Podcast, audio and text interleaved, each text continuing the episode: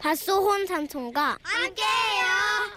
태식이와 태철이 김포시 네, 양촌면 형제겠죠? 형제겠죠. 네, 네. 양촌면에서 김태용 씨가 있었어요. 이태용 씨도 뭔가 관계가 어, 있는 것 형제 같고. 같기도 하다. 네, 그런 것 예, 같아요. 50만 원의 상품권 드릴게요. 네. 제 고향 친구인 태식이에겐 8살 어린 동생 태철이가 있습니다. 저는 외동아들로 태어 자라서 동생이나 형이 있는 친구를 참 부러워했는데요. 이 형제들은 참으로 신기했습니다.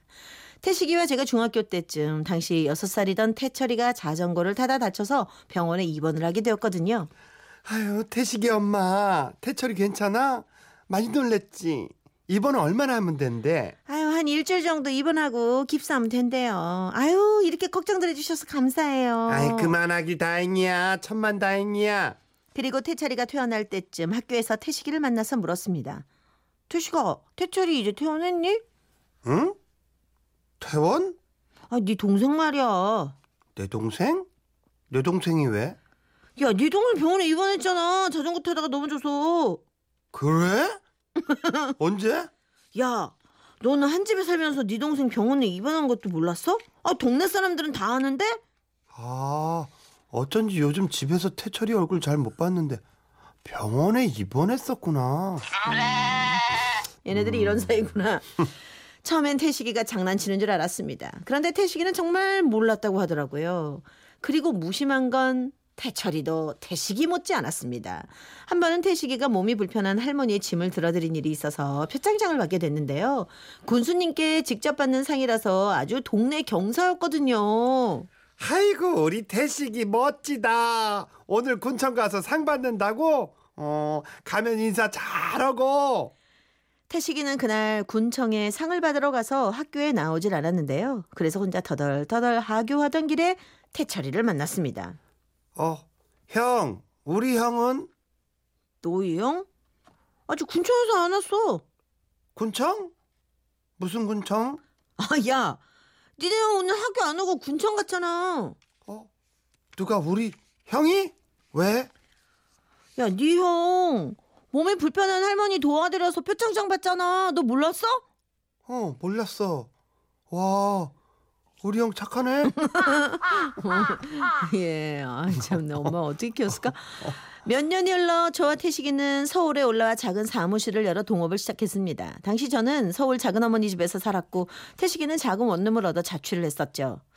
야, 태식아, 우리 그 회사의 홈페이지도 만들어야 되지 않을까?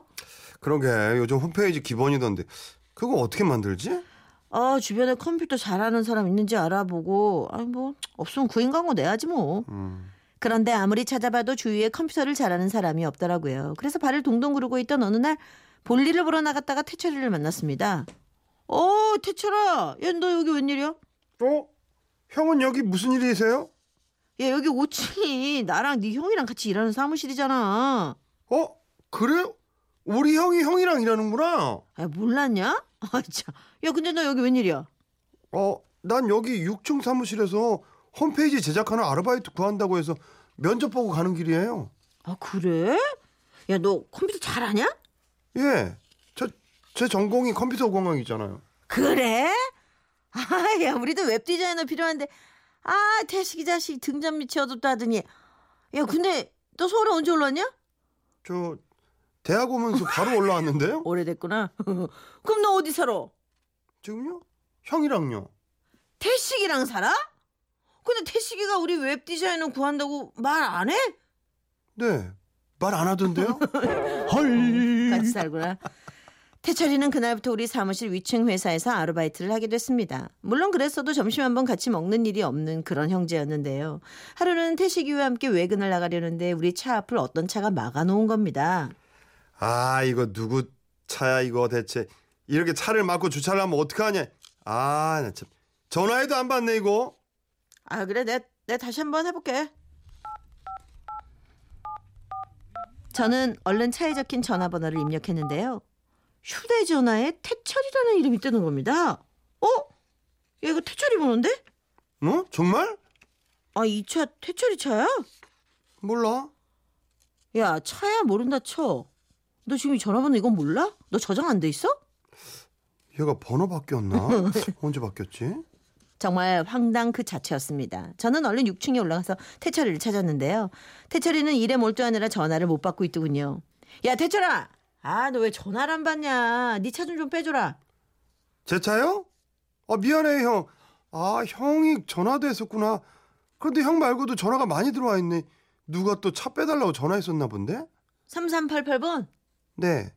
야, 그거 네 형 번호잖아. 너도 형 번호 저장 안 돼 있냐? 아 이거 우리 형 번호예요. 아 나는 한 번도 전화할 일이 없어서. 그렇게 주차장에서 형제가 마주했을 때 형제의 대화 또한 가관이었습니다. 야 엄마, 너는 차를 이렇게 세워놓으면 어떡해? 아 미안해 형. 아까 늦어서. 근데 이거 형 차야? 어 이거 내 차. 이거 이거 근데 네 차냐? 어쩐지 집 앞에서 많이 본 것 같다 싶더라. 아 이 차는 아버지 차 잠깐 빌린 건데. 아 이거 아버지 차야? 야야야, 야, 니들 뭐냐? 한 집에 사는 형제 맞아? 아니 다른 건 둘째치고, 야 서로 전화번호들이나 좀 저장 좀 해라 좀. 아. 그 후로도 에피소드는 많습니다. 태철이가 군대 갔을 때도 태식이는요. 태철이 군대 갔어?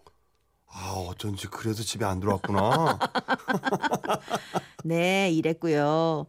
몇 년 후 제 친구 태식이가 결혼할 때도 태철이에게 결혼 소식을 알려준 건 바로 저였습니다. 야, 태철아.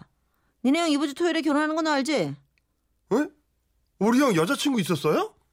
야, 그래. 야, 이번 주 토요일 12시야.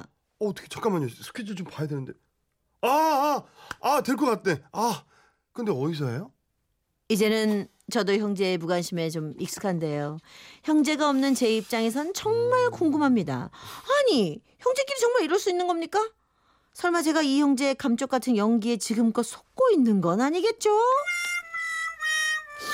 아니요, 이런 형제는 저도 처음 봐요. 전형적인 형제입니다 전형적인 저도 의존 처음. 형제입니다 네네 아, 서로 그렇습니까? 서로의 영역을 간섭하지 않는 정말 좋은 그렇습니까? 그렇습니다 아, 남자 사이에서는 이게 굉장히 예 아하, 그렇습니까? 네. 이것이 우애죠 오, 어, 김태건 씨가 한 집이 40, 한 5만 평 정도 되는 거였네. 어찌 그렇게 모르지? 이분 그쵸. 이분도 태관 씨야 이름이 비슷해 어, 그쵸. 네. 어. 하슬기 씨와 저런 형제를 키운 부모님이 대단해요 그러니까 음. 부모님의 그 양육 방식은 어떤 건지 참 궁금하네요. 어느 정도의 그, 그 풀어 풀어놓고 키우신 거예요. 어, 자유스럽게. 그럴까? 어, 그럼요. 사구삼육님이 저는 연년생 남매인데 이 형제 왜 우리 남매를 보는 것 같죠?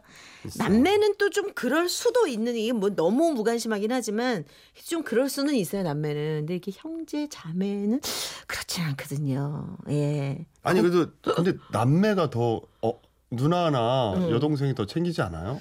또 반대인 경우도 있어요. 그래요? 음. 예, 이렇게 오사바사하지 또 않은 경우도 많습니다. 나는 형 저는 삼형제거든요. 그래서 형제들 간에 충분히 있을 수 있는 일이다. 음. 아 그래요. 예, 이렇게 어, 말씀드리고 싶네요. 음. 그래요. 참 신기하긴 하군요. 박예형 씨, 음. 웜에 우리도 아들 둘인데 저러면 어쩌나 하셨네요. 네. 음. 어, 이 덱이 좀 특이한 덱이니까 이렇게 걱정 많이 안 하셔도 될 것 같아요. 네, 이 노래가 이렇게 맞다고 해야 되는 건지 형제간에 참그 그렇긴 하네요. 창기야와 얼굴들의 그렇고 그런 사이. 음.